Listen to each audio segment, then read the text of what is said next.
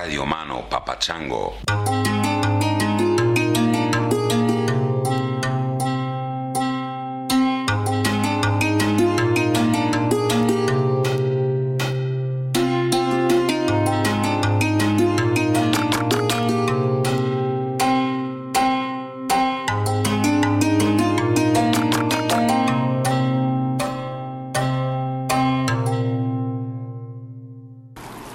Hey, Chris fellow Tangentlers. My name is Ian. I'm 22 years old and I'm on vacation here in Colorado from Michigan. I've been camping in the middle of the state for about six days with my 10 month old husky, Deanie May. Uh, we came out here to explore the mountains, do psychedelics, and see Pretty Lights live in concert. If you've never heard of him, definitely look him up on YouTube. He's my favorite artist by far. Love what he's doing. If you guys have never done mushrooms in the mountains, I highly recommend it. Man, is it groovy. お疲れ様でした! Hey Chris, this is uh, John Mott calling you from Hokkaido, Japan. Driving back from uh, the volcanic crater Lake Toya to uh, the city of Sapporo, um, which is where I've been living for the past 12 years. And what I just said to you was thank you for your great exertions.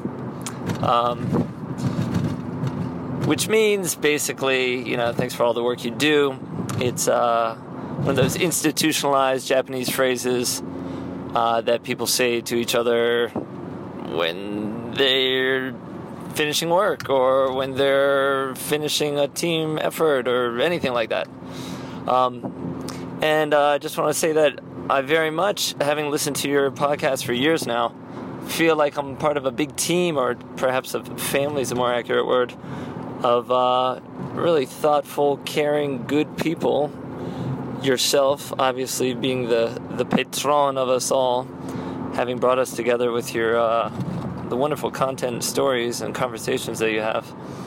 Um, I just want to say that, you know, being an expat like you once were can be tough at times. Uh, even after 12 years, um, there are times when I feel lonely. Uh, even being married to a wonderful woman with a wonderful Japanese family that loves me and I love them, still I feel lonely sometimes. Still, I want scintillating conversation with strangers that just doesn't happen as often as I'd like it to. Um, and after uh, listening to your podcast, I always feel refreshed. And so I'm real thankful for that. And uh, yeah, if you ever want to come to uh, Sapporo, Japan, hit me up. Because I'll wine you and dine you, buddy. All right, thanks for everything. Cheers. Bye. Hey, Chris. Uh, my name's Harrison, and I'm an Australian living in Vancouver.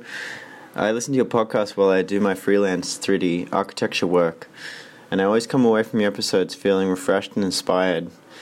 I love that you're living out of a van, that's so cool. I was doing the same for a while when I first got to Canada.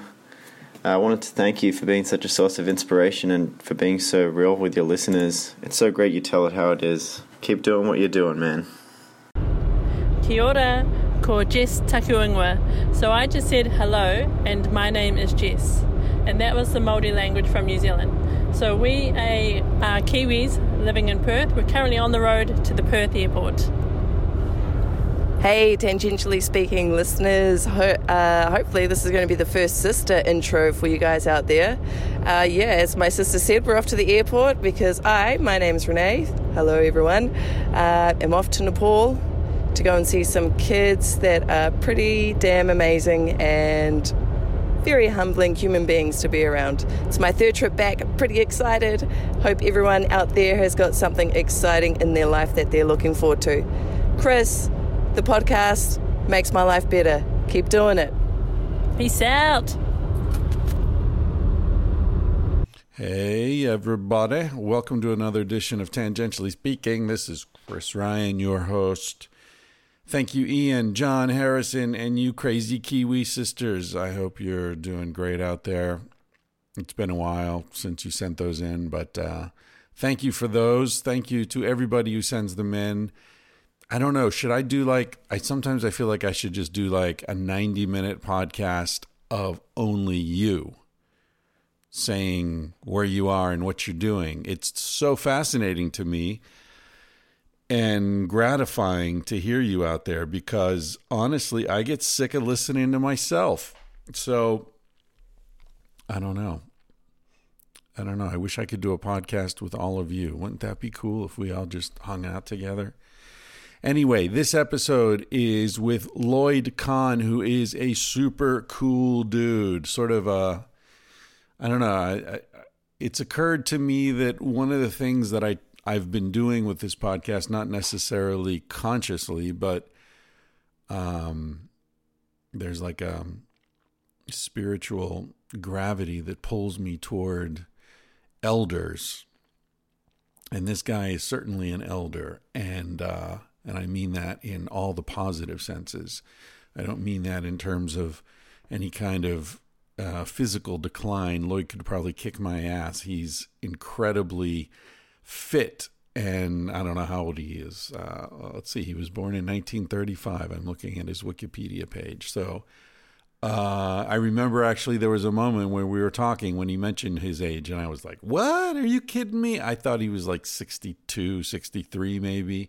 He's uh, incredibly fit, kind, humble, sweet, and incredibly resourceful, intelligent, productive guy. He is the founding editor in chief of Shelter Publications and the former shedder, shedder, shelter editor of the Whole Earth Catalog, which is a document that I sort of grew up admiring.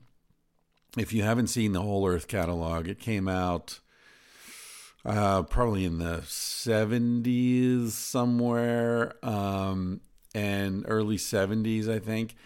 And it was just this big, large format book that told you how to do shit how to build a shelter, how to set up a solar uh, system to heat your shower, how to, you know, start a garden, how to do like things so that you could be self sufficient, take care of yourself, and live well in the world without being a wage slave.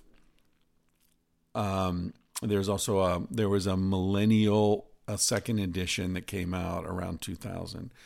Um, anyway, he was the shelter editor of that. He's also an author, photographer, and for our purposes today, perhaps most importantly, he's a pioneer in the green building and green architecture movement. So he's been building shelters and um, publishing books about shelters for a long time. His books are fantastic. One of the books that he published, I didn't realize this, is uh, um, uh, Wildwood Wisdom. He gave me a copy. He handed me a you know armload of books when I was up at his place, and Wildwood Wisdom is one of them. That is a book that I grew up with. That is a book that basically it shows you how to um, how to live in the wilderness. Things you know, edible plants, and how to build a trap for animals, how to build yourself a little lean to to sleep in at night. When I was like eight, nine, ten years old, I read that book cover to cover, probably, you know, I don't know, five times. For some reason, I thought the world was about to end and I wanted to be prepared. and that wasn't as pessimistic as it sounded. I was kind of looking forward to it. Still am, kind of disappointed it hasn't happened yet I should probably see a therapist about that, shouldn't I? Anyway, uh, he's got all these fantastic books uh, Small Homes, Tiny Homes, Builders of the Pacific Coast. They, they sort of profile all these funky houses uh, that people have built for themselves. Uh, some of them they talk about how much they cost in the great spirit of Henry David Thoreau and Walden, where he talks about exactly what it cost him to build his his little hut that he lived in and plant his garden and all that. Um, anyway, check out his stuff. You can uh, check out his blog at Lloyd Kahn, L L O Y D K A H N dot com, and you'll see all the books available there. I mean, super cool stuff. Even like driftwood shacks on the on the beach, um, the Barefoot Architect, the Septic System Owner's Manual. I don't know about that.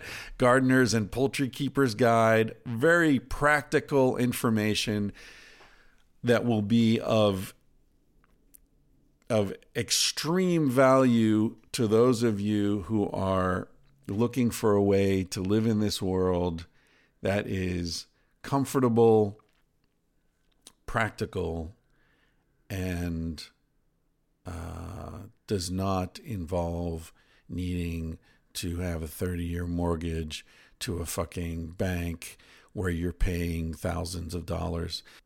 I don't know if I've spoken about this on the podcast, but it's something I wrote about in Civilized to Death. Coming out in a year, uh, that uh, these hunter gatherers from Papua New Guinea who were invited to stay in the UK for a little while with a filmmaker who had met them when he was down there making um, a documentary. There's this amazing moment where they uh, are staying with a family in the UK, and the guy gets up and leaves every morning for work. And one of the hunter gatherers says, "So why why do you leave? What's going on?" And he says, Well, you know, I have to go to work. And he says, Really? Every day you go to work? You don't stay with your family and your friends? No, no, I have to go work. Why? Uh, well, to pay for the house, this house we're in here. And the hunter gatherer says, So how many days do you have to work to pay for the house? And the guy says, 30 years. hunter gatherer's like, Are you fucking kidding me, dude? Like, if I need a house, my friends and I get together, and in a couple of days, we make a house. It costs you 30 years of your life? So that's something that Lloyd Kahn has been looking at and trying to alleviate his entire life. So if you also think that it's fucking crazy to spend 30 years of your life paying for a box to keep you out of the rain, this is the episode for you.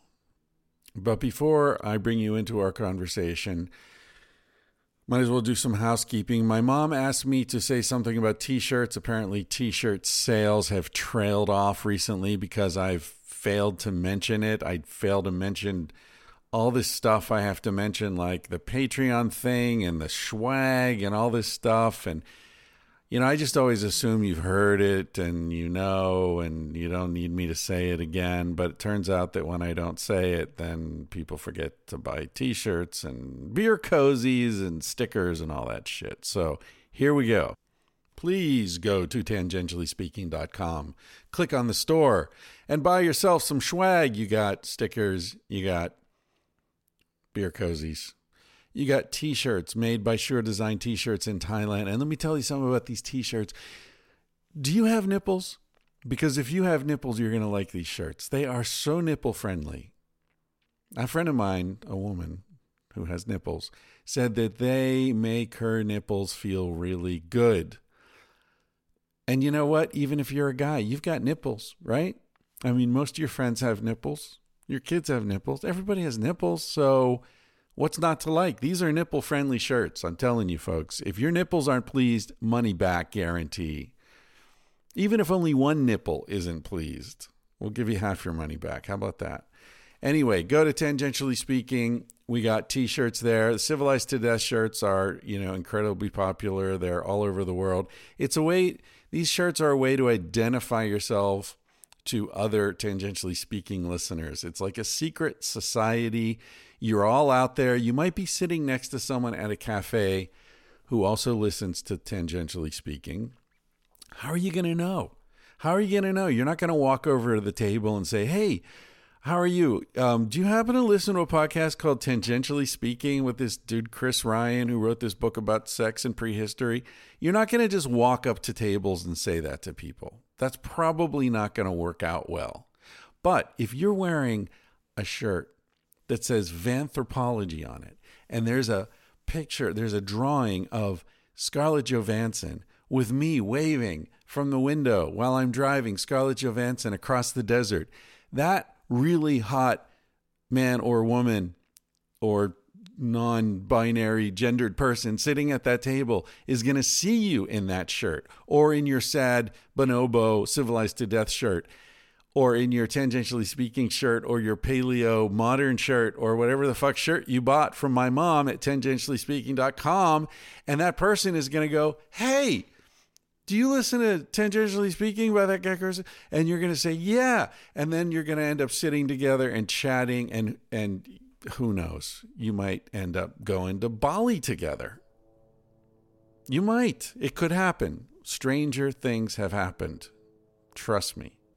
Other ways to identify yourself to attractive, tangentially speaking listeners would be to buy a copy or several of Tangentially Reading you could be sitting there in the cafe holding a copy of Tangentially Reading, which will no doubt attract these people at other tables. Even if they don't listen to the podcast, they might just come over and say, Hey, what's that book about? That looks interesting. Is that Wim Hof on the cover? Is that Joe Rogan? Is that Duncan Trussell? I love those guys. Is that Mary Roach? I've read all her books. See, I don't know about dating apps, in my day, that's how you met people. You sat there with something interesting in your hands and waited like a spider. Sometimes you wait a long time. Sometimes I waited through most of the 80s, but hey, it works occasionally, believe me, or don't. I don't know. Anyway, please buy shit from my mom. It makes her happy. Her name's Julie put something in the note where it says additional information. Lots of people say, Hi, Julie. And she fucking loves that. So thank you. Uh, thank you to everyone who supports this podcast on patreon.com. You know how that works. Should I just record like a pre recorded thing and stick it on? I used to have a pre recorded thing and I stuck it on at the end of every episode. And uh, I don't know. I'm always struggling with this stuff because, on the one hand, that way I don't forget to thank Basin and Range, who do the intro music. I don't forget to thank Carsey Blanton. But since I do so many of these and I'm imagining you out there listening to these, I don't want to bore you. I don't want you to have to listen to the same thing every time. And it's like, they know that. They know about Patreon. They know it's Carsey. They know that it's Basin and Range at the beginning. I don't, they're not stupid. I don't need to keep saying this shit over and over again. But I guess it's a show and people come in and listen to one episode. Maybe I should, I don't know. I don't know. The thing about this podcast is it's like one of Lloyd Kahn's buildings. It's unique, it's handcrafted, it's hand hewn lumber. It's all it's it's not out of a box, folks. This is small batch Hand hewn. Yeah, there's a good word. Hewn. What so hewn is the participle or the adjective form. What's do you hew wood? Are you hand hewing that lumber? Lloyd would know, but I don't. Anyway, thank you. And those of you who use the Amazon link on my website on tangentiallyspeaking.com or chrisryanphd.com or thatchrisryan.com. It's all the same thing with different names. Um, use that Amazon affiliate link right there, and about 5% of whatever you spend on that behemoth gets kicked back my way to support my endeavors. Not the podcast. Amazon does not is not affiliated with this podcast in any way, but that funding helps put Diesel in Scarlett Johansson, pays the insurance, puts tires on her, and things like that, which then frees me up to do other things, like, for example, record a podcast, drive around the country meeting people like Lloyd Kahn. Yes, you helped fund my trip up to beautiful Bolinas, California, where Lloyd lives. I got to meet him, hang out with him. None of this Skype bullshit. I got to sit in his kitchen that he built, at the table that he built, in the property that he developed with the gardens and the plants and the workshop. And I got to experience the whole Lloyd Kahn experience, which was fucking fantastic. So thank you for that. without further ado, I'm going to shut the fuck up and go to the podcast. And this is a song I've played on an earlier episode, but I'm going to play it again because it's a great song and it's by uh, a guy who listens to the podcast, Goliath Flores. The song is called I Don't Think You Understand. And it's um, very appropriate to this episode because it's about kids and screens and losing the experience of life for this virtual experience, a virtual life, which just isn't the same fucking thing, man. It's like the difference between having sex with a person and watching porn. Don't be passive. Get out there and live it. Don't fucking watch it. Hey, I do it too. I'm not judging anyone. I get sucked into that fucking screen and suddenly it's the end of the day and I wonder what the hell happened and I forgot my body, I forgot the weather, I forgot the smell of the air. Fuck that. I mean there's so much we can't control. What's going on in the world right now is a shit storm and God, I just read today that two thirds of the animals on Earth have been wiped out in the last two generations. Two thirds of the living things on the planet have been killed in the last. The population of living things on the earth is a third of what it was when I was a kid, not counting humans. Fuck. We can't control that. We can't control it. But you know what? It's like it's like the individual life. You can't control the fact that you're getting older, that you're going to die, I'm getting older, I'm going to die, but god damn it, I'm going to try to enjoy what I've got left. No matter how old you are, that is really, I think, the only viable response to these crazy, fucked up days that we're living through. Try to enjoy it, and that means live it, not watch it. Anyway, this is Goliath Flores. The song is called I Don't Think You Understand. You can check him out on Spotify. Uh, you can fuck him, fuck him. You can check him out at his website. sorry, uh, which is goliathflores.com. G O L I A T H, Goliath, and Flores is F L O R E S dot com. Thanks for listening to this podcast. Thanks for sending in your intro clips to intro at tangentiallyspeaking.com. I listen to them all, I love them all, and I will eventually play them all. Be well, everybody. I'll talk to you soon.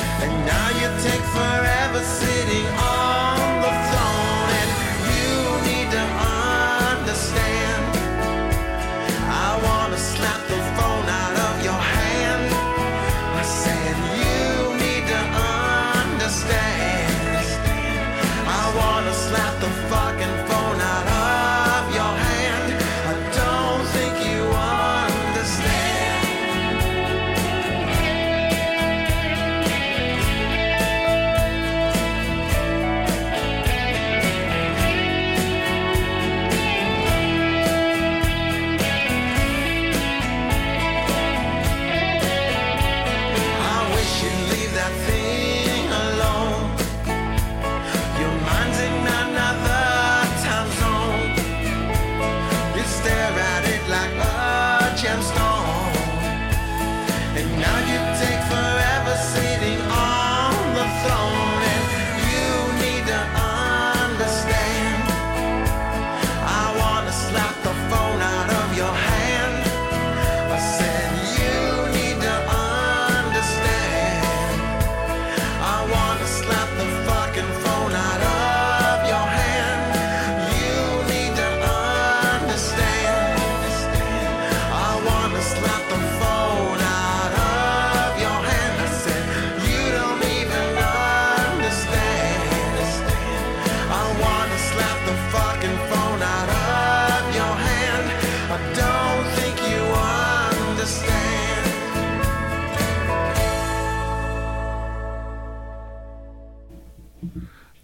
Right, ladies and gentlemen, I'm sitting at a big wooden table in Bolinas, California.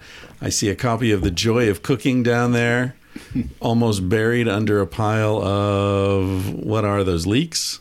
Uh, yeah, leaks. Yeah, there are leeks on the table. So this is I, this is a house. I wish you could see this because it's like a it's like a a boot that's been well worn. It's comfortable and beautiful and smells like good food. Thank you for having me here. Sure. I, I think I saw this place on a video. Did you send me a video? Mm-hmm. And and they came into the house, right? Yeah. Yeah. Yeah. That's Kristen's. That was the people from Barcelona. Oh, A 20 okay. minute video. Oh, they did There's the a video. six-minute okay. one Right. I think I saw both called of them. Shelter, and then there's a longer one. Yeah, yeah. So we were talking earlier. You're, I guess, you're most well known for your. I, how would I say this? Are you? I think I saw you speak in Portland, Oregon. Did Could you? be at Powell's. Yeah, yeah. Bookstore? Powell's or somewhere. It was about tiny houses. Yeah. Yeah, Yeah. maybe four years ago, something like that. Five Yeah. years ago. Yeah, I I that, that- was my tour for that book, right. Tiny Homes. Tiny homes, right? Yeah. So, are you one of the founders of the tiny home movement? Is is that a fair assessment, or how, do we even think of it that way? It's just that it, you know, like we used to do stuff like we used to use uh, used wood, and we tried to use solar energy and you know do as much as we could by hand. We didn't call it green building back then, and uh, so uh, the tiny homes, the tiny houses. Uh, idea kind of got real popular about 10 years ago, but in 1973, the heart of our book, Shelter, which is a very popular book on building, was five tiny little houses that we drew every stick of wood in the book with different roof shapes. So the heart of that book was tiny houses, and uh, that was 45 years ago. So it, it, it, you know, it's kind of like it. There's just evolution. Sometimes takes a big kawump, and it's suddenly it's it's out to a whole bunch of new people. Right. So the tiny house movement. Um, I guess we start. I started in 2004 putting together. A, I call it tiny homes because I think a home is more than a house, and so. But I, I'm on to other things now. You know, I used to build domes, and everybody said I was the dome person. And tiny homes, I You, dropped the domes, though. I dropped them because they didn't work. Is it because of the leakage, or what was the problem? Uh, well, leakage is just part of it. It's uh, the the whole surface of the building is a roof, and they're hard to subdivide. They're hard to add on to. Um, I, I ended up doing a. Um, I ended up doing a publication called Refried Domes, which was a 64 page newsprint publication that I sent around to people it, so I wouldn't have to keep saying the same thing over and over again to everybody. You know, here's why I don't think they work. And however, if, if you want the mathematics, I'm here's the mathematics for the, you know, the, if, you- if you want to build one. And uh, but anyway, on our website shelterpub.com, if you go in there and look for domes, you'll see all the reasons that domes don't work. Hmm. Well, You ever I, I thought after five years, After five years, and being in my dome was in Life magazine, a full two-page color spread Really? of the dome. It was right here, and I took it down and sold it because I there were too many problems. It was a beautiful dome actually, and it did not leak. Oh, really? Yeah, yeah. Did you ever meet Buckminster Fuller? Yeah. Really? Yeah. Oh, yeah. Yeah. He came. I I worked at uh, building domes for two years at Pacific High School, which was a hippie high school in the Santa Cruz Mountains, and we were very much influenced by Bucky Fuller. And he came to the school twice to see what we were doing. I've got pictures of him. I ended up getting into a big disagreement with him. I was going to say it must Yeah. have been emotional when you decided that it wasn't. It just it all- hooked up to be. Yeah, it just all, you know, I mean, so for we built 17 domes at this school out of all kinds of different materials. We we tried. I mean, and part of an experiment is you you might succeed and you might fail. And so after 5 years of doing this, I, I there was just one after the other things I thought actually when we were when we were going out we we, we went into the country to put together this book, Dome Book 2. We rented an old resort in the hills uh, behind Santa Barbara for a month before the season. And as we were driving out there to work on this book, which we did for a month, uh, I was looking at these farm buildings and I was thinking, those are so simple. Let's have a vertical wall and just one roof over them. It's made of corrugated tin. And here we're putting together these complex structures with all this fancy mathematics. And so anyway, that was I was on the road to. Um, uh, realizing that domes didn't work, and okay, and the, and then the final thing was I took some mescaline one day here. I went up a canyon. It was a beautiful day. I got up to a creek and I was watching water skeeters on the creek, and it was, you know, and I was walking back down the canyon, you know, and um, I thought, what if in that green meadow there, there was a geodesic dome that was f- deteriorating and falling apart, and it would be my fault because I published a book telling people how to build domes. And so I, that afternoon, I called my agent and I said, I'm taking Dome Book 2 out of print. It had sold 160,000 copies. And he said, Are you crazy? And uh, so, you know, from that point on, in the next year, I decided I had a big audience and I ought to show them all the other ways to build. So we did Shelter in 1973. You know, So the different- failure of the domes really propelled you into a lot of the other things you've been doing since then. Yeah, Interesting. yeah. Well, I well actually, I mean, I started building in 1960, and uh, I was When were you born? 1935. 35. Yeah. Dude, so I was you're, born in the Depression. significantly older than I would have guessed. I, I'm Yeah. not doing the math, but you must. 83. Holy shit! Um, good, good on you, man. Thank you. You're in excellent shape. You know, the, the bar is pretty low. Getting lower. People my age, yeah, yeah. Uh, so, I, so I started building in 1960. I was an insurance broker in San Francisco, and uh, I worked for five years as an insurance broker till I quit. And um, uh, and but I started building in my off hours uh, and weekends, and so I got really interested in building. Did you come from a family of builders? You have a lot of tools around. My dad built a house when I was 12 years old. He built a house up in Colusa, and he and I went to help him, and I shoveled sand and cement into the concrete mixer for a couple of months on the weekends, and uh, and then one day we got the, the it was a concrete block house. Uh, we got the carport framed, uh, the roof framed, and they gave me a a, a carpenter's apron and hammer and nails and let me go up on the roof and nail down the sheathing. Hmm. And I thought, I really like this. Yeah. You know, the smell of the wood, Yeah. you know, the hammering the nail, and then there's something there that wasn't there before. So I was kind of hooked Yeah. on building, you know, Yeah. before I got into doing books on building. Yeah, yeah, I can understand that. As I mean, I guess you see, you see both perspectives. What I'm thinking is a lot of what I do is so um, abstract. You know, you're just adding pages to a document in a computer, whereas you go to work every day and you see what you did yesterday. That window's framed now, and now I'm gonna, you know, work on this. You know, frame out the door, and it's like Yeah. you're really chipping away at it. You can see it. Well, when you when you step on the floor, that's always a great moment for me. I'm not very good at finishing stuff, but I can get it up to where the building is framed and sheathed, and uh, but uh, you know, I so I, And, and the other thing is that. Uh, I'm I'm doing after the Driftwood book. I'm going to do a book called The Half Acre Homestead, which is basically on this place. You know, here's how the house was built. Here's the garden. Here's the greenhouses. Here's the chickens. Uh, here are my tools.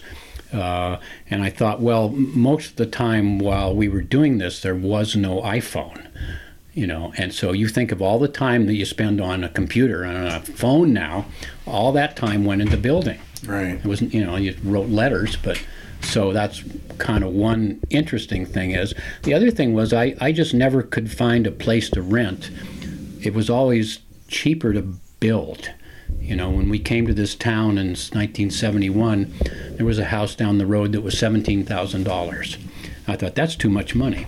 You know, I can build a house for less than that. And so the whole uh, the idea in these building books is that it's one of those things that hasn't really changed. You need hands to build a house. You know, you, you, a computer isn't going to build a house for you. Yeah. And so I think nowadays, you know, where back then it was sort of like everybody wanted to find 10 acres in the country and build a log cabin or an adobe house. But I think nowadays it's uh, one of the things I suggest to young people is go look in the towns and cities at areas that are maybe kind of run down and uh, where you could buy a house uh, that needs fixing up. And that that's a really an option, you know, for people uh, to do. uh, as, with with the high cost of rents and mortgages. So in a way, you know, it's more difficult now to build your own house, but the stakes are a lot higher now. If you can, you know, I've never had a mortgage. Yeah. You know, so think what that's like to never pay rent, never have a mortgage. You know, Did you have some money saved up when you quit the insurance job? Or seven thousand dollars. yeah, which was something in those days. Well, I used it to build a house in Big Sur. Right. And when I when I left and sold the house to the people who owned the land, I got eleven thousand dollars for the house, and you know, house and materials and labor. But Right. you know, I hate to think what it's worth now. Yeah. But uh, yeah, I had a, I had a little bit of money, and, and then I, I was on unemployment, uh, and uh, and I and I whatever job I had, I'd always be working on my own place on my off time. You know, Did you miss the whole Vietnam thing, or did you get sucked into that? I I, I didn't. I did miss it because I was uh, I was too old. Uh, the Korean War was what was my generation's worry, and uh, the, uh, us surfers had decided we weren't going to go to war. We weren't going to go get killed because of some old men in the White House saying that you know they want a war. So uh, I was in the ROTC in college, and then I went into the Air Force for two years after college. So I I avoided Korea, and then Vietnam came along later. Right. So you were you were pre hippie. You were like beatnik era No, I wasn't a beatnik.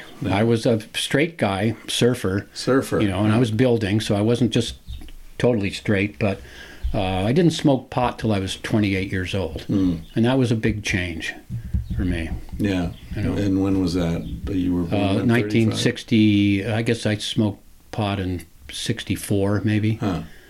And it kind of got me out of the it got me out of the insurance business. Oh, really? Is that Oh, what yeah. triggered it? Yeah, I remember one day I went. I was in the office, you know, and and uh, I I took my corncob pipe and I went out and sat in the yeah. I had a corncob pipe, and so I there, was- there was- in San Francisco in those years there was a construction area zone where the the, the uh, vegetable market used to be. Now it's all buildings, and I walked into a vacant lot, sat down, smoked my pipe. I came back into the office, and as soon as I walked in, the secretary Jean there said, "Lloyd, phone call." I got a phone and I'm talking to this guy Bobby about insurance, and I thought, what the fuck am I doing, you know? And uh, and so so I, I took a I took a month's leave of absence, and uh, hitch I rode the rails and hitchhiked to New York. Uh, with a copy of uh, "In Search of the Miraculous" by Ouspensky, who was one of Gurdjieff's uh. Yeah. lieutenants. I think I've read that actually. Yeah. Yeah. Yeah. and wow. uh, and and went out and vi- hang, hung out with my cousin in Cape Cod, and uh, oh, here we go. Okay, so I'm hitchhiking back into New York, Saturday morning, kind of. I get picked up by these kids from the Rhode Island School of Design in Cape Cod. They're, they're going into Providence. It says there's a Bob Dylan concert tonight. You, know, you want to go? Well, yeah. And so uh, we went to this concert. It was like three dollars and fifty cents to get in and it was one of those concerts where he uh, it was maybe the f- second concert where he brought out the rock and roll band. So the first half so I, I was right up next to the stage with tri-x and my nikon. The cops let me you know it was things were loose then. And uh, the first half was folk music and second half intermission and the, some guys walked out with electric instruments and a lot of people booed and Yeah. left. And I, I saw so then he then he went into the you know Maggie's farm and and uh, I shot pictures and I don't know years and years later I looked back at those pictures and I got that's Robbie Robertson that's Levon Helm Yeah. so I, anyway I, I got back to San Francisco and and uh, went and quit the insurance business Oh. and I went to work as a builder Wow. All right. well done. yeah So Yeah. Tri-X for people who don't know, there probably a lot of people don't know that's black and white. black and white film. Yeah. Yeah, It, has, it has a quality, you know. Like Yeah. uh, that's why. I, mean, I guess some people still shoot film. I don't, but I think you will get a quality with film you can't get digitally. Did you sell those photos to anyone? Did you, No, I've got them. I've got them. I'm, I'm, you know, I'm kind of working on a book on the '60s, and I'll, I'll put them in that book. They're, they're really good, actually. Yeah. Uh, they, they came out well. You know. what what uh, when you write this book? You mentioned before we turned on the mics that you read books about the '60s, and you were living in San Francisco. You were kind of at ground zero there. But the books that you've read don't really capture Yeah. w- the way it seemed to you. What what's the major difference that that you'll be trying to depict in your book? Well, I mean, okay, by the 1967, the Summer of Love, it was all over. Hmm. That's when every, you know, a lot of people came out and thought that that was what it was all about. But I'd say 1963 or 1964 is when it started to happen. And for a few years there, it was beautiful. I mean, Haight Street was just fantastic. Uh, there, before the hard drugs, you know, and there was this spirit of cooperation and uh, people wanted to do all the right things. They wanted to do things for themselves. They wanted to grow food organically. They wanted to get along. They didn't want war. They didn't want the Vietnam War.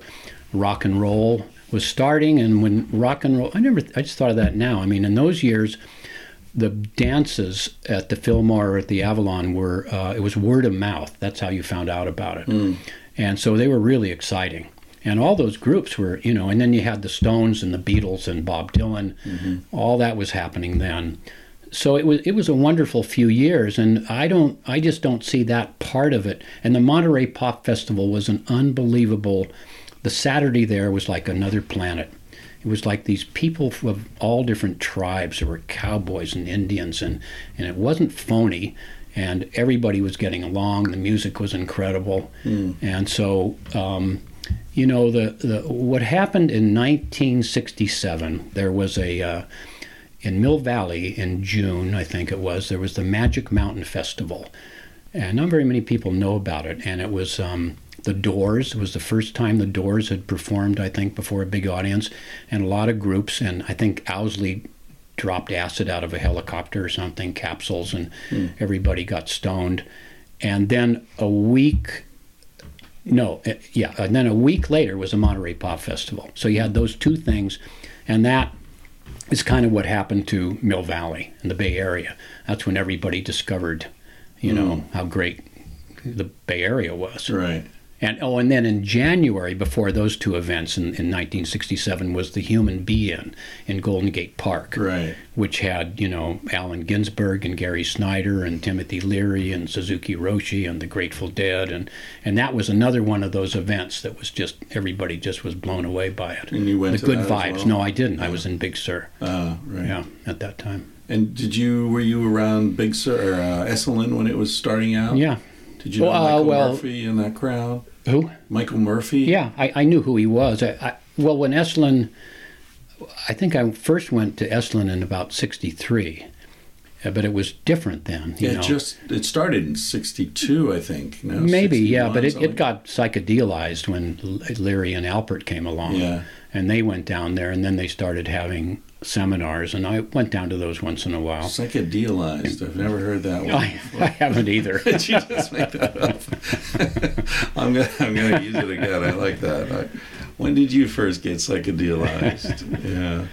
And were you were you using psychedelics in those years? yeah, Yeah. I mean, uh, you so know, when I, you referred to hard drugs, you're talking about heroin and Yeah. that kind of thing. Yeah. coke, heroin, speed. Yeah, I mean, uh, I, those, you know, everybody, I think everybody knows that that the Haight Ashbury got very dark. Yeah. And and uh, well, the other thing was so you had the Human Be-In, you had the Magic Mountain Festival, you had the Monterey Pop Festival. It brought hundred thousand kids to San Francisco in 1967, and San Francisco wasn't ready for it.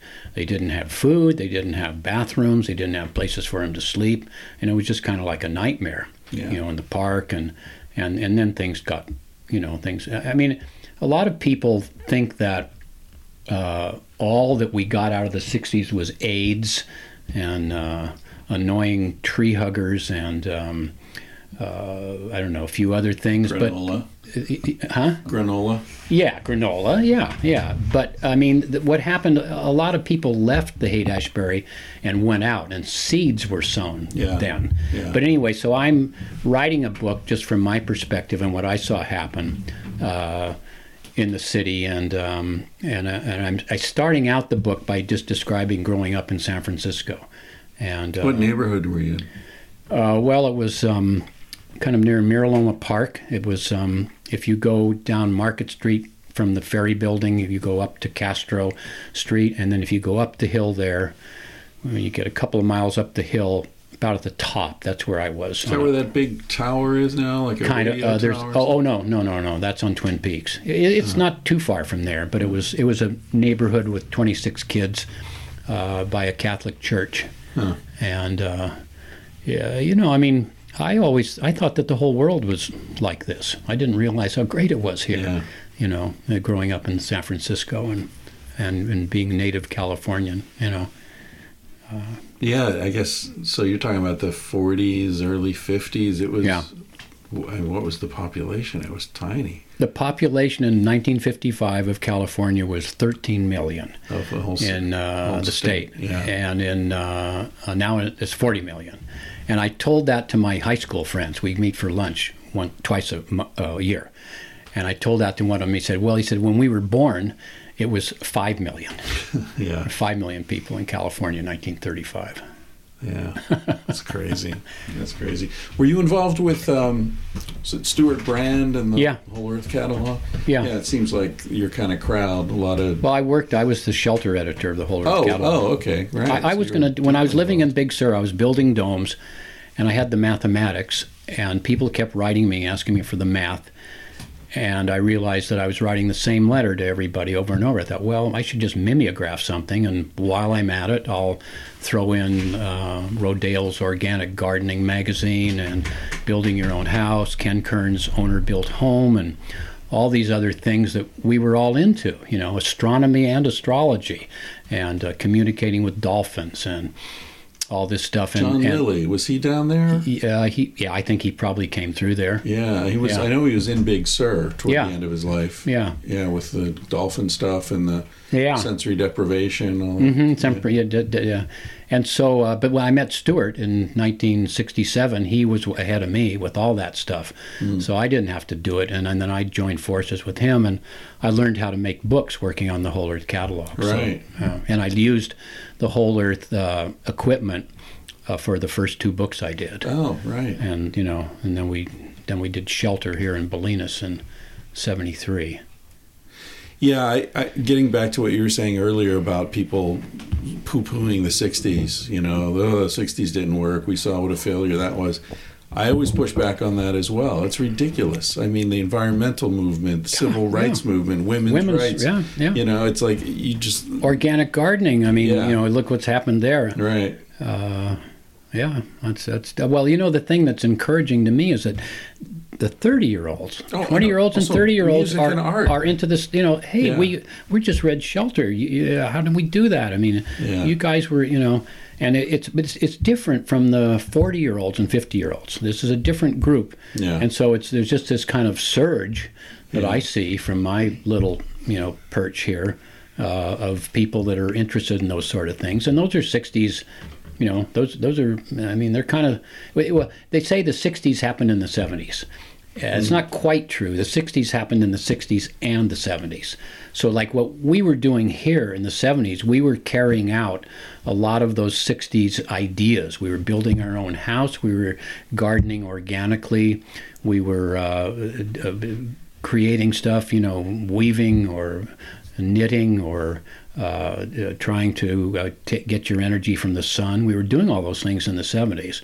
They were ideas that came. I mean, I was kind of in the whole Earth world. I was sort of the um, the the the uh, uh, uh, building person. You know, the the physical aspect of all that was going on there. Right. I mean, one aspect was looking at the Earth from space Right. and thinking, "Whoa, you know, look at this beautiful blue planet." So my stuff was kind of more mundane, maybe, you know, building and gardening, and but you know, the whole Earth had, uh, uh, you know, maybe seven or eight different editors who were all into different things. We- We're, we're having a 50th anniversary party in October of all the whole Earth people. Really? A lot of people. Yeah. Are they going to put out any sort of publication? It's online. I can I can send you a link. Of, uh, uh, I don't know. I don't know. They're gathering photos of all of us from those years, That's great. and uh, it's going to be a whole a day long thing in San Francisco out at Fort Baker. Uh, it's uh, most of the people. I went to an early ga- gathering a few months ago. Uh, that was sort of had a whole bunch of people talking about Stewart and, and the effect he had on their lives, and there weren't very many people there that were working on the whole earth in the 60s. I it's one guy. Everybody, the hundreds of other people that, that came after us. You know, so Yeah, I remember that book. My aunt had it at her house, which was very much like your house, very comfortable, and uh, I just you feel at home the minute you walk in. And uh, yeah, I remember she had that, and Yeah. uh, I picked it up. I must have been eight or nine years old, and I was just fascinated Really? by all the Wow. all the interesting, you know, techniques for doing this and doing that, and it really gave me a a, a strong sense that anything is possible. You can do anything. Anything you need, you and your friends can make it. You can find it. You can fashion it. It's you true. know, the the just the world of possibility that it opened up was really incredible. It was a, it was a beautiful book, Yeah. and, uh, and, and one of the beauties of it was that each item that they would review, say like there was a really great book, so they would do a whole page on it. They would have excerpts from the book, uh, or they would show they have drawings or photographs. So you showed a lot of the stuff from the book right there, and nobody ever sued them for copyright infringement because like the publishers or the makers of the Ashley automatic stove were thrilled to Yeah. get the publicity, so it great. really worked. Yeah. But I was living in Big Sur and looking at stuff and you know s- figuring out how to do stuff just looking at the catalog. Yeah. You know. Yeah, and in a way, it, and I'm sure Stewart Brand probably is conscious of this. You know, there's so much of it is a is like um, a precursor to the internet. Well, yeah. You know, it's like that. There would be links now. Well, you- you know, where you could just buy it directly from the page. True. You you know um, you know Steve Jobs' famous uh, a talk at Stanford. Oh, oh, gee, you ought to, It's about a ten minute speech. It's on YouTube. Okay, commence. You know the graduation of Stanford. He said, uh, among other things, he said when I was when I, in high school, he said there was this book called the Whole Catalog, and there was this guy Stewart Brand, and he said, and we read that book, and he said it was like the Google of the of the era, and it basically gave him the idea to do Apple Computer. That's kind of what he said. And uh, so anyway, Stewart is always Because that it was like a self-made Yeah, computer. Yeah, yeah. make it at home. well, know. and did, and then to go on from Yeah. there, what's going on now is Cool Tools, uh, Cool Tools uh, at kk.org. Cool Tools is like the electronic whole earth catalog, and it's a blog. And every week they will review like a dozen things. I mean, I just bought something yesterday that I saw on there, uh, some clips to hold down uh, tarps.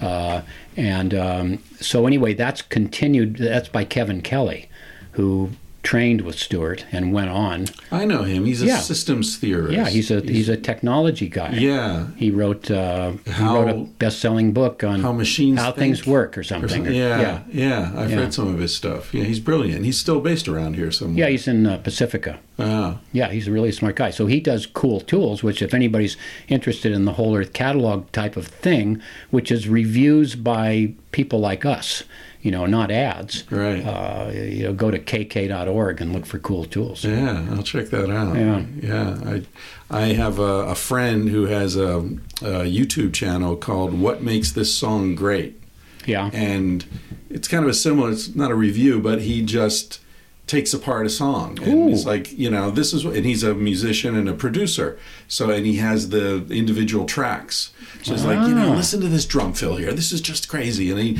he goes through and actually the way i came to him was through steely dan Yeah. you know steely dan I don't know him. No. no, they, they were a big band in Yeah. the 70s and 80s.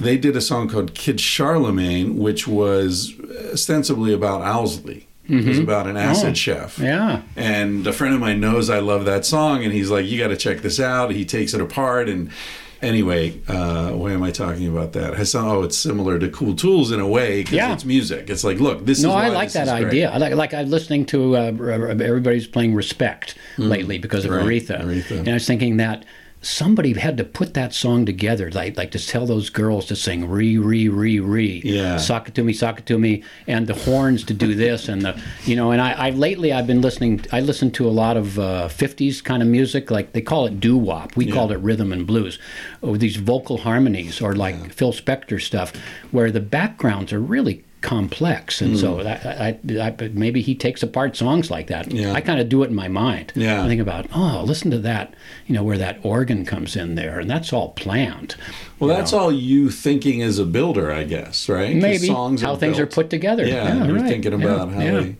Yeah. well you know i, I think uh, Uh, That's interesting because I've thought at times that I have an audience of people that are interested in how things are put together. And any I know any builder is going to be interested in this whatever it is. Here's here's how I tie my lure on a fishing line for striped bass. How's that lure tied on there? You know, or what what's the you know what what is this uh, little building composed of? Or it can go into anything really. But you know, you got people who are just kind of uh, looking at. Uh, you know, looking at things uh, to see how they're what they what you know what they're constructed of and how they're put they're together, put together, the yeah. materials and the you know the design. Yeah. Did you study? You said you went to college. Did you study architecture or something No. unrelated? I, I studied uh, economics because they didn't have Friday classes, and I could leave for Thursday and go surfing in Santa Cruz. There you go. There you go. Yeah. In Santa Cruz, did you know? Uh, any Yes is the answer. yeah. Like who's the Patagonia guy? Y- Yvon Oh? Yvon? No, no, no. He wasn't in Santa Cruz. guess. Yeah, no, Yeah. no. It was uh, it, it was just like a couple of years before wetsuits. Yeah. So uh, I would spend half my time in Santa Cruz, but it was it was pretty cold. I mean, we surfed in the wintertime with no wetsuits. Uh, you- people can't believe it now. Uh, but uh, also, Santa Cruz was a there was only twenty five thousand people in Santa Cruz in Right. the wintertime. It, it that was it was- before they knew about Mavericks, right? Oh yeah, yeah, yeah, yeah, was- way before. It was way out there. Nobody. Oh, saw I, it. I mean, if we'd known about Mavericks, I wouldn't have gone near the place. Yeah. You know, Yeah. it's just terrifying. I have a buddy who's a big wave surfer. He, he goes out there. It's like, come on, man. Yeah. Five story Yeah. building coming down in your Yeah, head. yeah. Well, Yeah. well, they're good. I mean, those guys are good. And they, I mean, there's only one guy I know that's died there, maybe one or two. Yeah. Yeah. The Hawaiian dude. Yeah, Mark Foo. right. Yeah, a big wave rider. Yeah. Yeah. And I think it was his first day there. Like, he Yeah, came from yeah. He got off the plane, and Yeah. you know, Jesus, that's, that's bad. Did you ever see a movie called, and by the way, this podcast is called Tangentially Speaking. So oh, so we can we, can can go wherever- skip around. wherever Oh, that's that's yeah, Yeah. my cup of tea. there's a movie uh, called Surfwise. You ever heard No. of that? No, I wonder if you might have run into this dude. He was um really interesting guy. He was uh, a Jewish guy. Was in the army. Was based in Hawaii. He was he loved to surf, but this is like the fifties, I think, maybe even like just after World War II, late forties, early fifties, and uh, he got passed up for a promotion or something happened at work. Really pissed him off, and so he quit and he took a surfboard and he flew to Israel. And because he wanted to spend 40 days and 40 nights in the desert. with a surfboard. Well, I guess he was going to leave the surfboard at the hotel Yeah. or whatever. But before he went to the desert, he was surfing in the Mediterranean, right? Yeah, Which yeah, is yeah. kind of shitty. But yeah, um, and people saw him. Nobody had ever surfed in Israel before. So next thing you know, he's teaching people how to surf in Israel, and he's known as the you know godfather of Israeli surf. Then he went and spent 40 days and 40 nights in the desert, and he had a vision that he would meet uh, a Latina woman, and they would have I think nine children together. And so then he left Israel, came back to California. He was a, a medical doctor and he was working, like just moving around working. And one night he went into a restaurant and there was this big Mexican family sitting at a table. And he saw this young woman. He said, That's her. And he walked over to this woman sitting there with her family and he said, You and I are going to be married and you're going to have nine of my children. and she, and like, what? It, and it happened wow. and I may have the number wrong. It could be eight or seven, but it's a shitload of children. And his philosophy was kids can learn everything they need to know surfing on the beach. So his kids never went to school. He drove around and they had like a 22 foot camper all the whole family lived in that camper. And they just drove up and down the coast and he would work in emergency rooms and whatever. It was a doctor, Paskowitz. Was yeah, that who it was? I think that yeah, may yeah, be. Yeah, yeah, and the yeah. family, like they have a surf shop in Yep. San Diego now yeah, or something. Yeah, Yeah, okay. I thought maybe you would have crossed paths with him. I saw him one time when he was in his 80s. Yeah. And he was kind of like an old man, kind of bent over. And when he got in the water and got on a surfboard, he lost about 30 years. oh, really? You Yeah, saw him paddling surf? out in Mexico. Yeah. Ah, nice, nice. Well, check out that movie, Surfwise. It's yeah. ma- it's interesting yeah, because yeah. the first half of it, you're like, wow, what a cool what a cool guy, and then the second half you're like, no, I'm not eh. sure about him. Yeah, Yeah, yeah, because you see some of the Well, people are a mixture of things, you know. always. Yeah. Yeah. yeah, yeah, Interesting, and also is an interesting you know vision of a time when you could get away with something like that. I think it would be a lot harder now to Definitely. like not let your kids go to school and yeah. yeah. Um, so do you do you think of shelters in terms of you know I know we've been talking about the practical application, but do you think about the I don't know is there a spiritual dimension to it that that you think about? I mean, maybe with the domes was that part of it? Um, th- there was. I mean, there was some you know trippy thoughts that went on. I mean, the trouble. The thing is with a building, it's not like a painting or a sculpture. You can throw it away. It's a big, you know, it's a big chunk of your time and energy and money to build something. And so, um, we were, you know, yeah, we thought about the the centering part of the dome, uh, but I got around to the thinking of the uh, the idea that to, to not make a building be a trip. Uh, you know that uh, I wanted shelter. I wanted the rain off, and I wanted to be warm and have a place to sleep, and I wanted to do that in a in an aesthetic way, but as quickly and as practically as possible. But as far as the the soulful part, I think that there is something you get when you build your own house that is good for your soul, because you're choosing the materials, and you're you're uh, in our case here you're you're growing the food, you're cooking it, you know you're doing a lot of stuff. You you can't be self sufficient. I mean, self sufficiency is like. Uh, uh, like perfection. It's just a direction. So you do as much stuff for yourself as you can. But when you do that, I mean, when you do a lot of stuff and use your own hands, you get a quality that I think could be called soulful. I think it's something people feel when they walk into this room. Yeah. You know, it's just a, it's just, it's a, uh, uh, it's amenable to, uh, it's conducive to uh, uh, feeling mellow and the colors are right and the smells are right and the materials are right. And I think, you know, you, you get that. I mean, you go around to, I've gone around to a lot of places and I feel that, you know, I mean, I guess my, my focus has been on owner built housing, you know, uh, and, and what you can do with your hands. But there is, you know, there is a, I mean, buildings have soul, you know, sometimes. I, when I asked you that question, I was remembering. I was in Nepal one time, and I was sitting on a hill looking down at this village, and some of the houses were round and some were square. Yeah. And this uh, guy came and sat next to me, and I he spoke English, and I said, "Why are some round and some square?" And he said, "Well, the round ones are the old ones, and the new ones are square." I said, "Why? Why they switch?" He said, "Well, it's more complicated to build the round ones, and you know, square ones are easier, and the but I like the round ones better." Yeah. I said, "Why?" He said, "Well, evil spirits gather in corners." Hmm. And at the time, I thought, well, that's some, you know, hocus pocus nonsense. But then I thought, you know, teepees and wigwams and so many Yurts. yurts, yeah, so many indigenous structures are circular around, Yeah. and and then like how do people interact in a round area versus a rectangular area? In a rectangular area, you pick a corner, and that's your space, and you become sort of territorial. Well, or you divide it up. That's the thing about rectangles. You Yeah. can divide them up into rooms. Right. And so I got back to rectangles, thinking that I don't think that there's evil in corners. I think that it's the, more th- that in the circular space, there's a wonderful feeling that you're going to get. I- I- It's, I mean, if it's a circular space with no partitions or anything, Right. there's just something there that is Yeah. wonderful. Uh, but that. Um, you know, rectangles make sense for the kind of life I want to live. Like beds and and refrigerators and stoves and couches are rec- rectangular. We are perpendicular to the earth, and so if you try to partition off a circle, you, you're going to run into all kinds of complications. Hmm. Yeah, like if you're going to if you're going to add on to a dome, say, you're going to have to tie into all these different angles, going in all these different directions to build your room on the outside.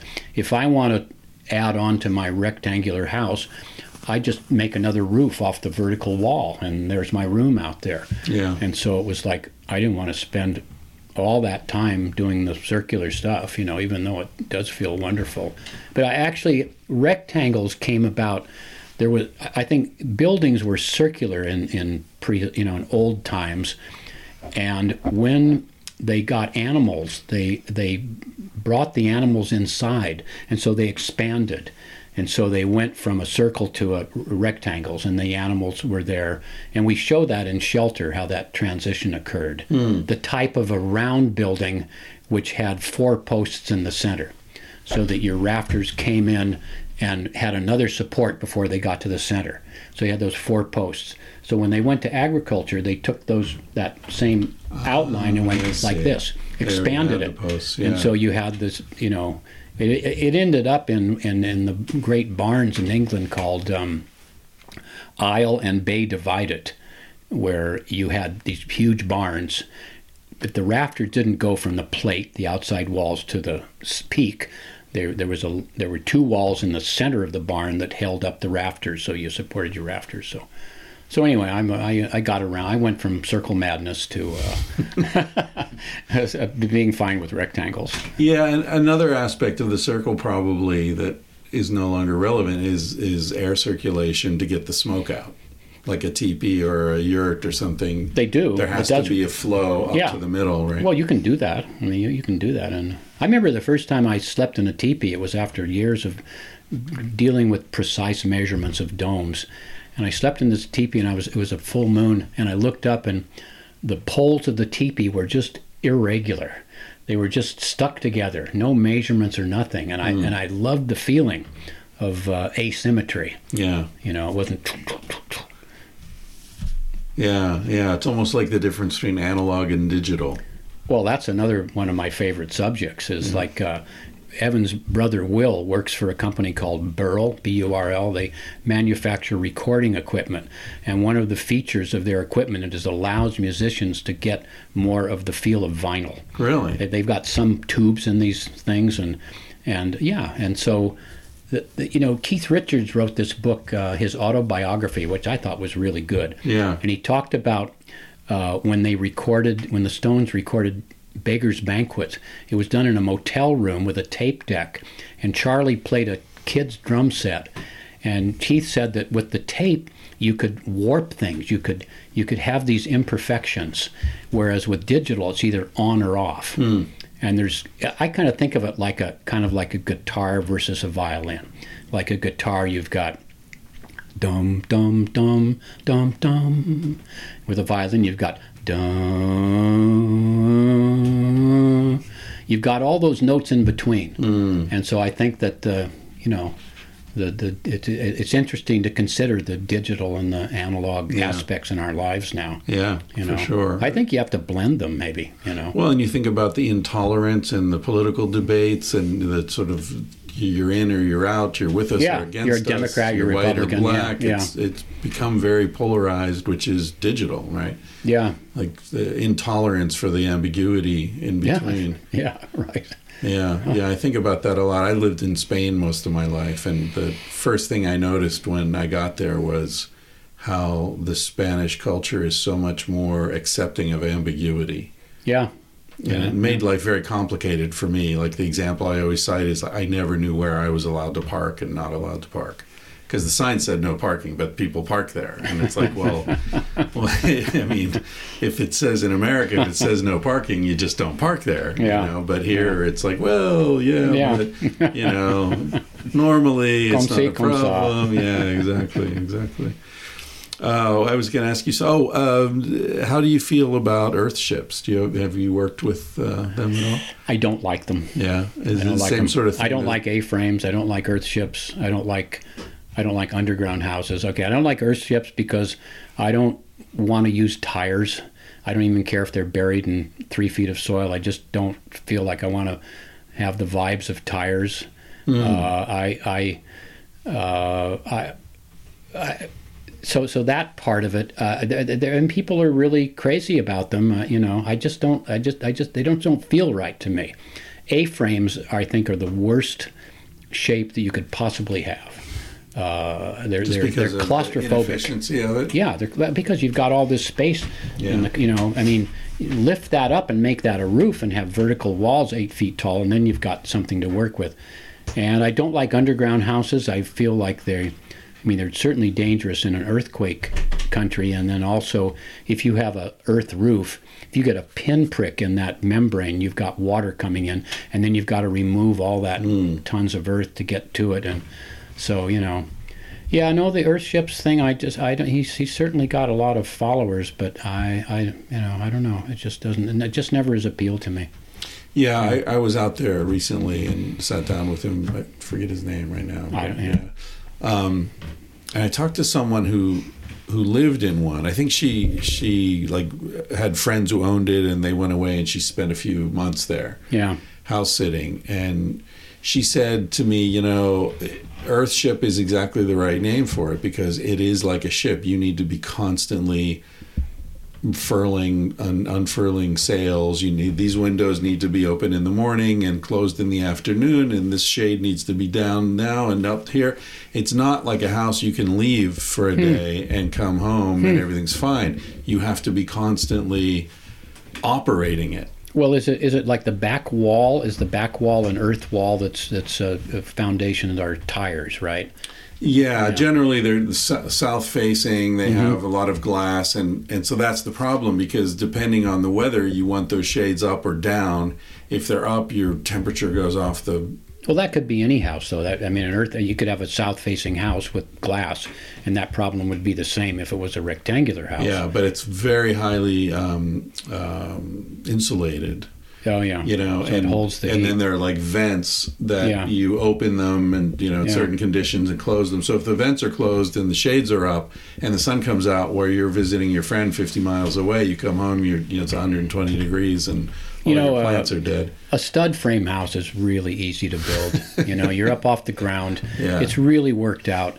Two by fours are, you know, I, I, I, you know, I started out building post and beam structures for, I don't know, five years, and then domes for five years, and I came back to stud frame construction. It's the simplest. I mean, especially where we live because we have wood Yeah. on the Pacific coast. If you live in New Mexico, adobe. Right. You know, if you live where there's stone, you use stone. But for me, it's just so simple because I want to get on with my life. I don't want to spend my whole life building my house. Yeah. I mean, I've got things to live do. in it. Yeah. Yeah. Yeah. That makes sense. Have you built tree houses? No, never How- have. And how many books have you published now? Mm, 45. 40. So is the book thing your primary pursuit at this point? Yeah. Yeah. Yeah. So you're you're as uh, much a publisher as a as a builder these days. Oh, I'm I'm not building really much. I'm building a little place across the road here now, but with the help of a carpenter friend. But I'm, you know, ninety. I mean, uh, if I'm not fishing or walking or doing a bunch of other things, I'm I'm working out in the office. I, I love it. I mean, I, you know, I love making books. It's just the publishing. I mean, we're we're broke right now. I mean, you know, we we're not good at marketing. And so I, I, but I, so I did, you know, a podcast. I well, I, I I'm talking to Evan and Tamari, who's 22 years old, my young consultants, on that very subject. Really? Yeah, yeah, yeah. Well, you can see I need to do something. much. I, well, I'm like. I'm I'm kind of like an author in a certain sense that I don't want to do any of that marketing. Yeah. You know, I I I, I um I mean, uh, I, yeah, I, I don't want to do it. I mean, actually, I don't even like going on a tour. It makes me nervous, Hmm. even though the feedback is great. You had a big crowd in Portland. I remember Yeah. there must have been Well, I've got fans. I've got people. fans. It just it just doesn't amount to enough sales. Yeah. You know. Uh, to, but anyway, I've been doing it for. I you know I did. I've done maybe mostly books on building, but for 20 years I did books on fitness. I did the book Stretching, Hmm. which has sold three million copies and is in 23 languages. It's in Latvian. What? Yeah. Yeah. All right, so you're not broke. You're making money from stretching. No, no, no. I'm, I'm, I am. I am broke. I mean, because stretching has been half of uh, our income for uh, over 30 years now. Half of our income. That one book. That's it's paid for all the other books that don't do well. It's not time for an update. Uh, we are doing an update, the 40th anniversary, Oh, and, uh, the year after next. It's like pulling teeth to get the author to do an update, but we're going to do it. I'm going to go there and hang out at his house in Colorado till I. Oh, I thought you were the author. No, no, no, Oh, no, okay. no. These books are done by. So that was Bob Anderson, and then um, Galloway's book on running by Jeff Galloway, who was an Olympic runner in the '72 Olympics, and uh, which is the best book ever done on running. And uh, Getting Stronger by Bill Pearl, who was a four-time Mr. Universe bodybuilder, legendary guy, which is the absolutely best book ever done on weight training. It's out of print now. It was a 444 page book. So I did that for 20 years, and then at the turn of the century, I got back into doing books on building. Or were you a fitness guy or something? Yeah, yeah. I What- did all that stuff. I What was your? Were you? A Uh, runner? I was a runner and I would triathlon, Ah. and uh, I went to aerobic dance classes. It was really fun Yeah. because I could do all that stuff. Right. And uh, and uh, like I loved aerobic dance classes. I'd be the only guy in the class, you know, maybe some other gay guy or something, Yeah. you know. And uh, and that was really good for you know. And I was I was stretching and lifting weights, and you know when I when I hung out with the bodybuilder, I for two years I lifted weights, and uh, I ran with the running guy, and and I you know so that was part of my life was being fit. And what do you do now? I don't do too much now. I walk, I hike, uh, I paddle a paddleboard once in a Uh, while. Stand-up paddleboard. No, no, a, a racing paddleboard. Ah. Uh, they're, they're, they come from Southern California, and uh, and uh, paddle a kayak a little bit. I don't ride my bike much. I'm just so interested in what I'm doing now. I'm not doing enough stuff. I have I have all kinds of uh, tools in the house while I'm watching television that I do. Like I hang off a rope. I've got elastic bands that I pull on. I've got dumb, dumbbells I use That's smart. and yeah, I'll stretch while, just I'm hanging yeah, out and yeah. do stuff. And I do like to try to do 15 push-ups before I take a bath at night. You know, so just a minimal amount of stuff. right. You know, Yeah. Just I wish I had time to do more, but at the same time, I'm kind of I was a competitive runner for 25 years, and I'm just kind of bored with training. You know, I've run all the trails Your around knees here. okay? Yeah, they're, they're okay because I quit running. Yeah. Uh, They're, they're, they wouldn't be if I kept on running. Do you ever come across the whole barefoot running thing? Yeah, yeah, it's, that's a it's bogus. You think that's like Oh, the yeah, yeah. geodesic domes of running? well, well, you need some cushion, you know. I, I, I did try it for a while. I tried running in sandals, and it was pretty nice. I mean, if you're willing to, it was kind of like I felt like I was an Indian because I was. Yeah. But I, I actually, me- um, my running friends and I all wear these uh, Hoka shoes. They're, Oh, they're thick big, ones. thick Yeah. shoes, and they're they, they they they have a lot of cushion and they're stable. And so they feel great, you Mm. know. Like if I go on a trip, a walking trip, I'll. But if I go hiking, I'll I'll wear, uh, you know, uh, hiking boots. Hmm. Uh, so you know, I try to do something every day. Yeah, yeah, that's important.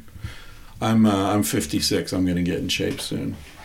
I think it's time. That was the prime of my life when I was mid fifties. Really? Yeah, yeah. I mean, well, you know, dollar for dollar, Yeah. pound for pound. You know, uh, strength, cardiovascular uh, efficiency, and um, flexibility. Uh, You know, those three things. Because I was hanging out with all those guys then. You know, I'd go to. I did a book on tennis called Aerobic Tennis, and the tennis coach picked me up at the airport in um, Telluride, yeah, Telluride, and said, well, I entered us in a race tomorrow. So the next day we're running in a race at 9,000 feet in Colorado. so I was hanging out with these guys, you know, and stretching with the stretching guy. And Yeah. I'd go up to Bill Pearl's place in Oregon and get up at 5 o'clock in the morning and work out with him in the gym.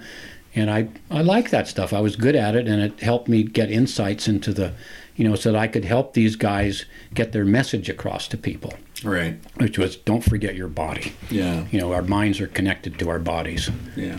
you know Um, yeah. Body's sort of the shelter, I guess, of the mind in some sense. yeah Um, what uh, of you, of your shelter books for people who somebody's listening to this who wants to pick up one of your books and you know get into the way you approach these things? Is there one that's like the best entry? Do you think, or? I think shelter the book shelter. Yeah, uh, i mean if somebody's really interested in tiny homes and wants to get right into that subject that book but shelter uh, shelter is um, it's got a thousand pictures it's got uh, 250000 words. It was a time in our lives when uh, you know we did it kind of by hand and uh, it's still the and it was and we it kind of encapsulates the '60s spirit. Yeah. you know, so that's part of it, and but then there's part of it that shows indigenous structures and the history of building. So I, I think that book, it book, that book never fails. It sold about a quarter of a million copies, and then the book um, Homework is the sequel to it. Twenty years later, uh, is really a good book. But the best book I think I've ever done is Builders of the Pacific Coast. Right. Uh, yeah, I that- just that's the at most that lyrical. Two days ago. That's like an odyssey. Yeah. For uh, two years, I went up there, and so I tried to take the reader along like riding shotgun with me. Yeah. And uh, And the people, actually, there was a Nori. Do you remember Nori's yurt? Yeah, It was on yeah. Cortes Island. Yeah, yeah, I yeah. know her. She's Oh, really? good friends with uh, Andrew Weil. Oh yeah. Well, Andrew's got a place on Cortes. Yeah, I've been there. That's how Oh, I yeah. met Nori. She, Yeah. she was there. Yeah. Yeah. Did you know Andrew personally? No, no. There was an architect on Cortes that uh, uh, I went and stayed with. David. Can't think of his last name, but uh, he's he's in that book, I guess. He took me to Nori's. Hmm. Yeah, and I, I went around to those her. islands up there. It was it was incredible. Actually, now that we're talking about it, I saw you in Vancouver. It wasn't Portland. Okay. It was the, there's an island. Yeah. l- Oh yeah, you went to that city. one. Yeah. Yeah. Uh, Yeah. I forget what it's called. Gramercy or something. It's a it is a, it is an It's island like just right- under a bridge. Yeah, near Kitsilano. Yeah, it was a rainy night too. It was. Yeah. Yeah. Yeah. Exactly. No, Vancouver. I, I don't know what it is, but I that's my biggest fan base is Vancouver. Really? Yeah, British Columbia. Yeah, it was a big crowd. I yeah, was impressed. yeah, yeah. Um, just real before we wrap up, just real practical stuff because I know a lot of people now um, are looking at trying to minimize their lives. Young people don't want to get a mortgage. They, you know, so they're looking at living in vans. That's exploding now. Um, tiny houses, tiny homes. Uh, what, what kind of budget are, are people looking at? I mean, with tiny homes, I think they have to be on wheels so that you don't run into zoning issues. Is that right? Uh, well, uh, yeah. I think being on wheels avoids some of the zoning issues, but the zoning is actually getting better now. Um, Portland, Oregon, and Vancouver and Santa Cruz. Somebody even told me that in other, maybe Sonoma County, the uh, officials are are are uh, loosening up on the requirements for building uh, a small place in your backyard, like a granny flat. Right. You know, your mom LA just relaxed their yeah. requirements. So that's one thing that because you don't have to, they don't make you get a permit uh, with all the bells and whistles like you're starting fresh because Right. you've already got power, water, and um, uh, sewage. Uh, so, uh, you know, uh, so tiny homes on wheels. I I think that tiny homes are uh, a, a bit of a, a fad. They're not really. Yeah, okay, it's okay for one person, uh, but two people in one of those little tiny places, I don't think so. I mean, maybe each of you, ha- if you're a couple, maybe each of you has your own tiny home. Yeah. But I, but see, I called tiny homes like under 400 square feet, and then small homes, which is the book we did after that, is 400 to 1200 square feet. That's that's the heart of of it for everybody right. an 800 square foot house, 500 square foot house, not a tiny house. Yeah. So that's and and that book has sold only 10% of the number of copies of tiny homes. Ah. so go figure. Yeah. You know, the, the, the much more practical book, small homes, you know, beautiful book. And you're And- not going to get sick of it. A and here and here's 1,000 square feet. well, here's a blueprint for people. You know, here look, here's what you can do in cities. Yeah. Here's what you can do in small towns. Here's what you can do on a piece of land in the desert or a piece of land in the woods. You know, here's people that converted a school bus. Here's uh, fixing up an old farmhouse in Kentucky. Yeah. You know, here's people building in the snow in Vermont.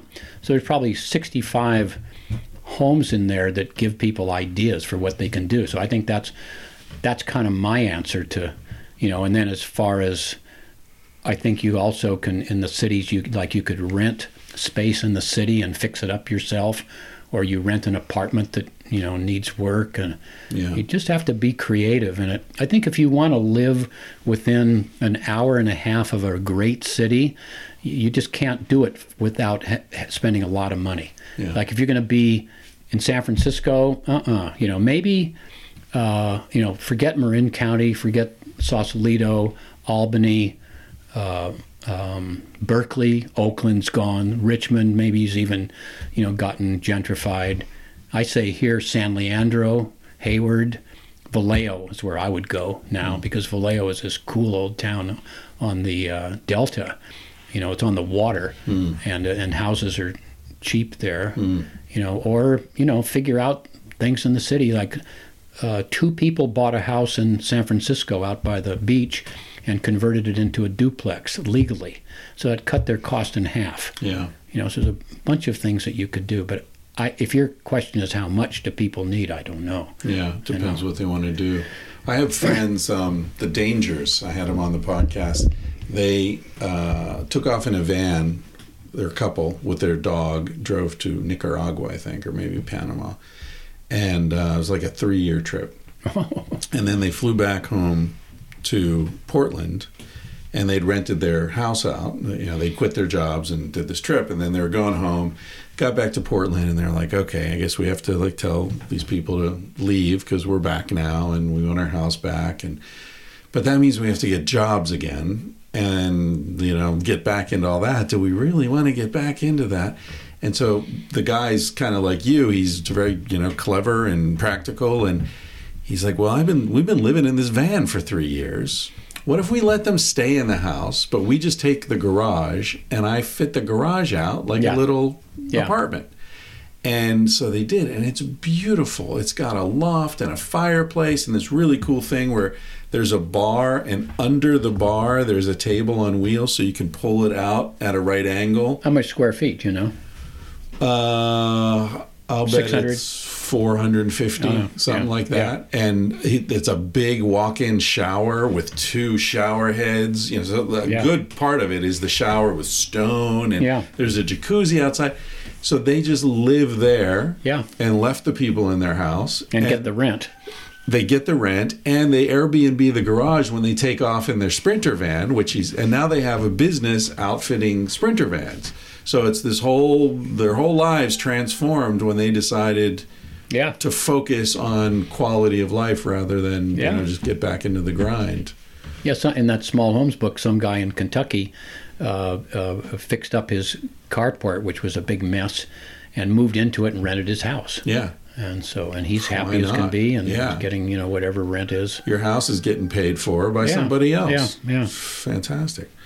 All right, listen, I'm going to, uh, an hour is all I feel I can steal from you. I'm going to let you get back to your, Sure. your publishing empire. Yeah. Thank you very much for doing this. You're welcome. I, I hope we pleasure. move at least four or five books. Come on, people, buy some books. They're beautiful. I've, Evan sent me a bunch of them. They're fantastic, great, and they're great just to sort of uh, just go through because it, there's no like at least the one I read. It's not like you have to read it in order. You can just put it in the bathroom and Yeah. you know pick it up and look. Another cool house. It's shelterpub.com. Shelterpub.com. All right. Thank you very much. Yeah. He said, Baby, what's a big deal? Feel what you wanna feel. Say what you wanna say. You're gonna die one day. For example, I could kiss you just because I want to. What's the difference if you turn away? I'm gonna die one day. Why do you waste your time thinking about your reputation? Trying to meet an expectation, wondering what they're gonna say.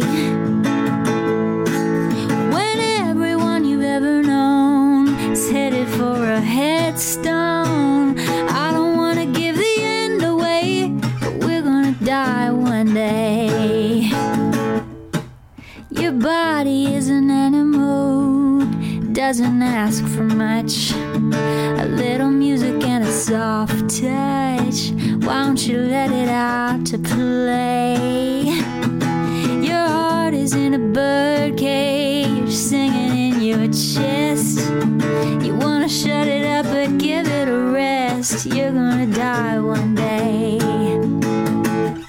Why do we waste our time thinking about a reputation? Running from a confrontation, wondering what we ought to say. When everyone we've ever known is headed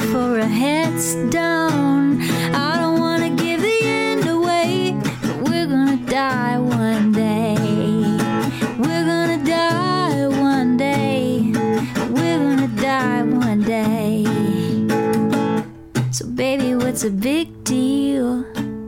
If you wanna be free, say what you wanna feel. Spend the night with me. I'm gonna take you up in my arms. And if we must go down, we'll go singing to the smoke alarms. We'll dance into the ground.